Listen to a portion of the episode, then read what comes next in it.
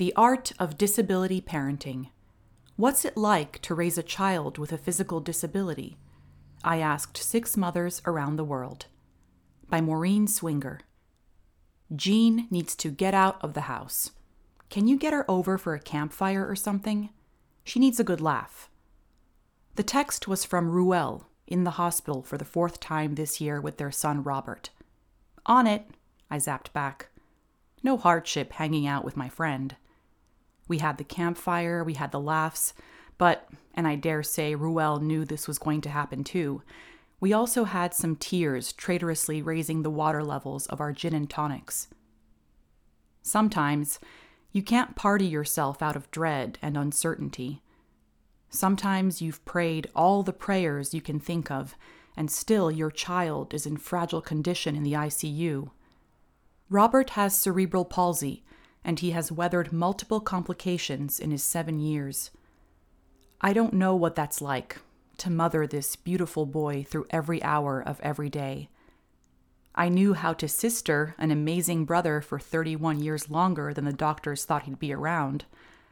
But much as I loved my brother, sistering is not mothering.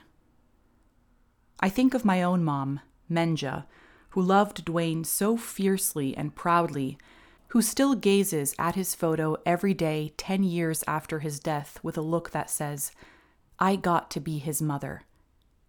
She's an honorary grandmother to Rob, too, and an advocate for the disability community in our neighborhood.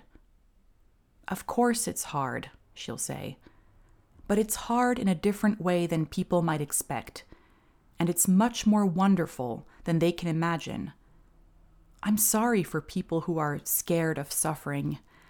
I don't think they will end up knowing how to live. I asked some other mothers around the world who do know something about how to live. How do they help their children navigate disability in a world that's not always welcoming? Here's what they told me Jean, mother of Robert, Montgomery, New York. Robert has fiery red hair to match his fighting spirit. He has had to fight all his life for all the things most of us take for granted breathing, eating, moving, staying warm, and sleeping. Innocent suffering is the hardest thing to see. For a mother, it's like a sword in your heart that never goes away.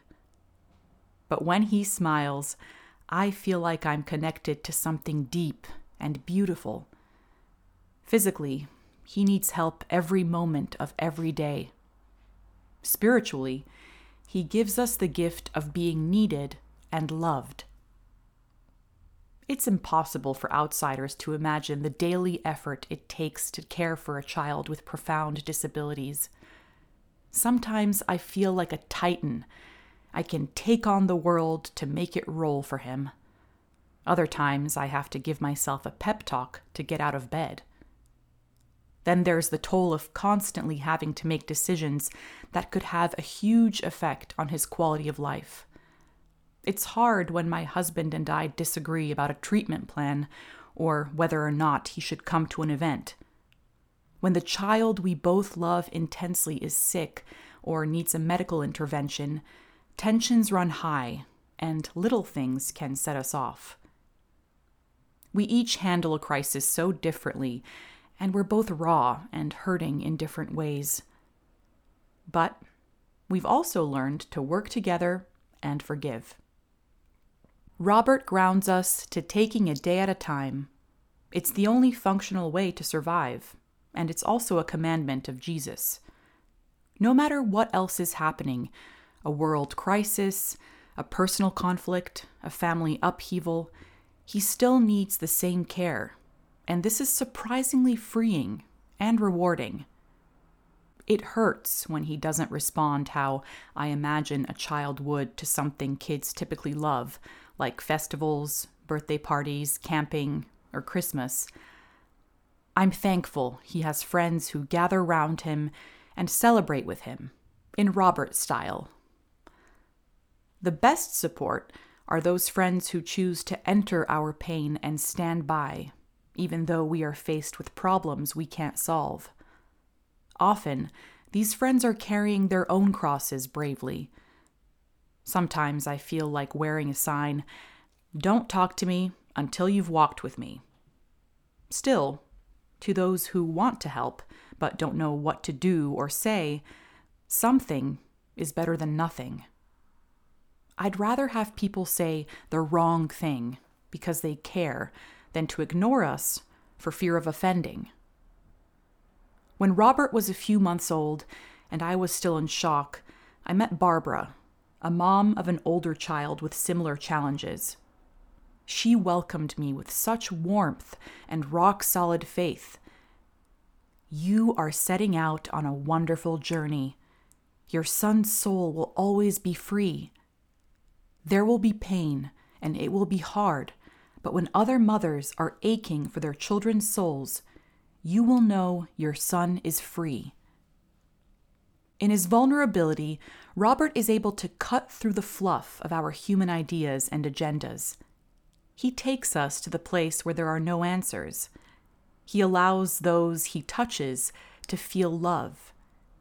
We know it is changing the way his siblings see the world. What is success? What are you going to go out and live for? Berkey, mother of Sebastian, Walden, New York. Sebastian is funny, loving, and caring. He enjoys riding his trike, swimming, and going for car rides. He loves music and his interpretation of singing. He was born prematurely at 23 weeks, weighing one pound. He uses a wheelchair, is blind in one eye, and has a low IQ. He fills my heart with joy. Before he was born, doctors had told us he may not survive, that we'd be better off aborting. As if he could not have joy in his life. The total opposite is true. We are all the richer. People have sometimes treated us with pity as if our life must be so much worse than another family's without this challenge. Is it? Our challenge is different, but not worse. Other children can make terrible decisions that hurt their lives or their families. For 16 years, Sebastian has only given us love. Joe, mother of Moi Moi, Dehradun, India. Moi Moi is from a remote village in the Himalayas. Her birth mother attempted sterilization after her 12th baby, but Moi Moi was conceived anyway. Determined to get an abortion, her mother came down to Dehradun and chose the one obstetrician in the city who doesn't do them.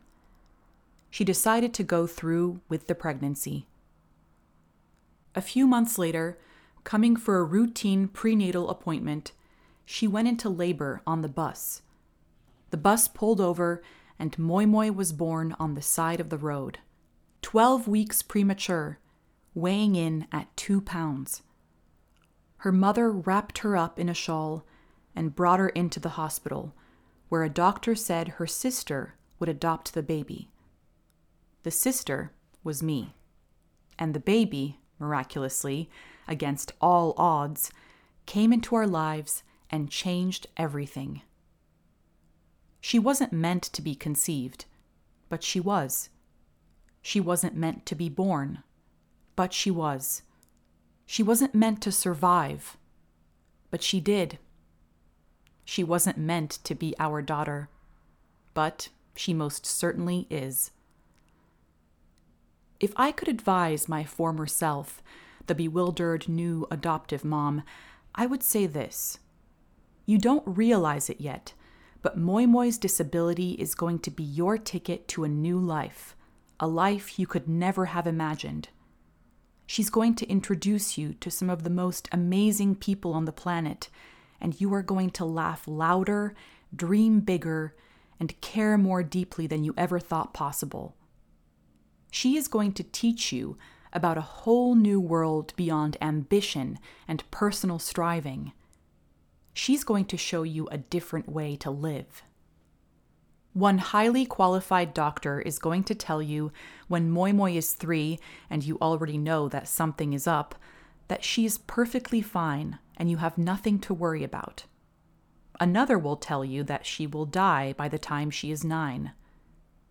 They may know more than you do about this syndrome or that genetic disorder, but you are the world's foremost authority on Moi Moi. No one knows her as well as you do. That said, you think because you are young and self reliant that you should handle this all on your own. But you can't, and you shouldn't. It's not good for you. It's not good for Moi Moi, and it's not good for anyone else. People are out there just waiting to be asked. Moi Moi is bored with your face being the only one she sees every single moment of her day. The fact is, everyone needs a social life. Everyone needs something to look forward to, and everyone likes a little fun. Look around, reach out. We think we can't just walk up to a person we don't know and try to make friends. I learned from Moi Moi that we can. Jeannie, mother of Sarah and Serene, Gangwon-do, South Korea. When Sarah was born, we had no idea there was anything the matter until she started getting major seizures at nine months. We had tests that showed delayed development. She was my first child, so I didn't know what to look for. I thought maybe she will get better with therapy. At 18 months, she spent her mornings at a special needs center, but when I watched her through the window, she didn't have any expression on her face. She sat there and did nothing. I ended up bringing her to the daycare where I worked. Suddenly, she was all over the place, crawling up the stairs to the little attic with the other children, pulling toys around, laughing. When Sarah was two, our son Sejun was born, and Sarah was so happy for a baby brother. He had no developmental difficulties. Our little family made the big journey to England to join the Bruderhof communities, a step we'd been praying about for a long time. A year later, our Serene joined the family. With Serene, you could see right away that something was different. Most babies have this kind of bouncing strength, and she didn't. She couldn't suck, and her head was always drooping. It was a big shock for us and we had no medical clarity on why this had happened to both our daughters. Both girls thrived in the communal setting, but we still struggled to balance their needs and, for my part, graciously accept the help offered. It's not in my nature, and when a cheerful young woman would show up to lend a hand, it took a new kind of grace for me to say, Yes, thank you, that would be great, rather than, No, we're doing just fine. Sarah loved her friends and her school. Even though she had to contend with seizures and mobility was difficult, she was not really aware of her difference until high school. She met someone on the bus who asked her point blank, Are you disabled? That evening, she came home and asked me with equal directness, Mom, am I disabled? It broke my heart. Serene's path is different. She needs more physical care. She can speak a few sentences of three or four words, but they're the ones that matter. I love you. You're not happy. And if you're not happy, you need to go do something about it, or she's not happy. Now that our children are young adults, our patterns have shifted. Sarah and Serene join in the work and life of the Darvel community in England with their caregivers. My husband Kevin and I, my father in law, and our youngest son, Saru, are living at Bekson House, a small Bruderhof in Korea, while Sejun moved to London and became a physical therapist. I've noticed something about our new family dynamic. We're always squabbling much as we love each other, we miss our daughter's influence.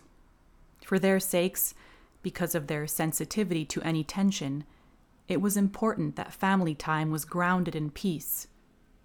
Whether we got there through singing, prayer, reading, or quiet, we prioritized it. Now, four opinionated people sit down to dinner, and wow, let the brawls begin. Hedwig, mother of Patrick, Kent, England. Patrick has a cheeky smile, a big belly laugh, and the capacity to talk to anyone. In fact, you will not be able to escape a conversation with him. Like it or not, he will ask you, What did you have for breakfast? Did you have any dreams last night? What will you do today? Ever since Patrick was born and we found out that he would have lifelong challenges due to a chromosomal condition, I go through times where I feel a sort of tension, a space between guilt and grief that explains the hurt but doesn't put shame anywhere near an innocent child. I don't want to inconvenience anyone, but I feel like that is what we are always doing. We rely on the help of friends, neighbors, medical professionals, teachers, you name it. We seem to always need it. And there is also an intense grief because Patrick suffers, although he has never cried in pain not even when he shattered his ankle. He did groan, but he didn't cry. When he had internal damage to his knees from incorrectly adjusted orthosis, he kept on walking. He could not say, My knees hurt. He just got angry with everyone. Although he is incredibly verbal, he cannot tell me if he is hungry, thirsty, tired, cold, hot, or in pain there is a link missing that we have not been able to find. I feel that somehow because he is mine, because I bore him, his suffering is my fault. Don't tell me, you shouldn't feel like that. It's not true. Because it's how I feel. Not all of the time, but sometimes. Then there is the protective mother lion in me that will stop at nothing to advocate for my child to make people understand what he needs and to make sure he gets it. People say things like, Sure, we'd love to have him over any weekend for an hour. But when you've tentatively asked three times over the course of a year and it never seems to work, you certainly never want to ask again. And you're mad at yourself for asking and at them for offering and not meaning it. But there are those who do. Patrick knows where he's welcome. His current caregiver just told us, This is my dream job. No one has ever said that to us before. You don't choose your family, although with selective abortion, some people try. I could never do it, and I say that now more than ever. Now, when Patrick at 14 is as tall as me and it takes all our strength and ingenuity to figure out how to get him to do what he doesn't want to, from eating a decent breakfast to taking a shower. Are there happy times? I'll say. Patrick is pretty darn smart and hilariously funny. He has endless terms of endearment and nicknames for his favorite people. Catching sight of me after a day at school, he announces, Woman in love, in his raspy, half broken bass bellow. I love you in my heart. And I am bestowed a bone crushing embrace and an enormous wet smack of a kiss. There are also times that make me marvel at what he understands. Patrick may not have the ability to tell us what's happening within his body, but he has an incredible sensitivity, a sixth sense, for a different communication there are times when he shows such an empathy for others who suffer and a lively connection to a very real and living God. Every year at Easter, we have the worst behavior of the whole year from him. He breaks toys, kicks walls, yells, disobeys, snaps his glasses in half. This year on Good Friday, we finally realized why our church gathered for a service in the nearby cemetery where three crosses were erected. We read the stories of Christ's torture and death. Patrick sat silently, chewing his nails and grinding his teeth. Were you there when they crucified my Lord? We all sang. He had been singing this to himself for days. But, as usual, he did not join in when there were others singing. After the service, we had a day off to reflect and take time to think of Jesus and his sacrifice for us. During dinner, Patrick turned to me and said, Mom, who will go to the cemetery and take Jesus off the cross? Were you there when they crucified my Lord? Patrick was. For him, it's so real, it happens now. Patrick has disrupted our lives in a way we could never have imagined. He keeps doing it over and over again in ways that surprise, elate, exhaust, and exasperate us. And the challenge to us is to welcome the disruption. Gretchen, mother of Alan, New South Wales, Australia. Thank you for asking me to tell about Al. You wouldn't believe what an affirming thing it is to see his name in print. To go weeks, sometimes even months, without anyone saying anything about him or even speaking his name is very hard. It's been almost two and a half years, and it seems like forever since we last saw him but also like just yesterday that he died. I've tried and tried to think what I could say about him, but I came up short every time. So I ended up writing to him instead. Dear Al, as I sat down to write to you, I had the sudden peculiar feeling that you were right here at my elbow, watching what I was doing. I knew instinctively what was coming next. You were going to take my pen away and tug on my hand till I came along with you for a walk outside or a family joyride. It makes me laugh. It's all so familiar. Unfortunately, it is just memories, and so I am left here sitting with a pen in my hand. You were the sweetest baby in the whole world. Perfect, although the medical world saw you with very different eyes. They saw anomalies, abnormalities, handicaps, significant cognitive and developmental delays, a seizure disorder, and a life expectancy of months at the most. Pain and suffering were your constant companions. Surgeries and trips to the emergency room, sleepless nights and seizures, do you know how often I prayed that I could take away your pain? It broke my heart. I did what I could, staying by your side, loving you through it all. But perfection does not depend on a perfectly functioning body. Your perfection was a pure soul and an unconquerable spirit, a wicked sense of humor, and the gentleness of heaven best friend and hero for your younger siblings, someone for them to look up to and try to emulate. You taught us lessons I hope we had time to fully absorb unconditional love and trust, childlikeness, and vulnerability dished out in equal measure with laughter and high spirits. Tears and laughter, Al. These we had in abundance in the 22 years of your life. Thank you. We were privileged to be together with you at the end when you took your final breath and your soul burst free. I have never felt such grief before, or such wonder and thankfulness. Now you are gone. Or are you? I guess part of you lives on in us, although sometimes you feel very far away, and I miss you so much. I always try to imagine what you are doing now. Hopefully, one day I'll find out. I don't have a tidy way to end this letter to you, Al. It's mostly just a jumble of words trying to express my love.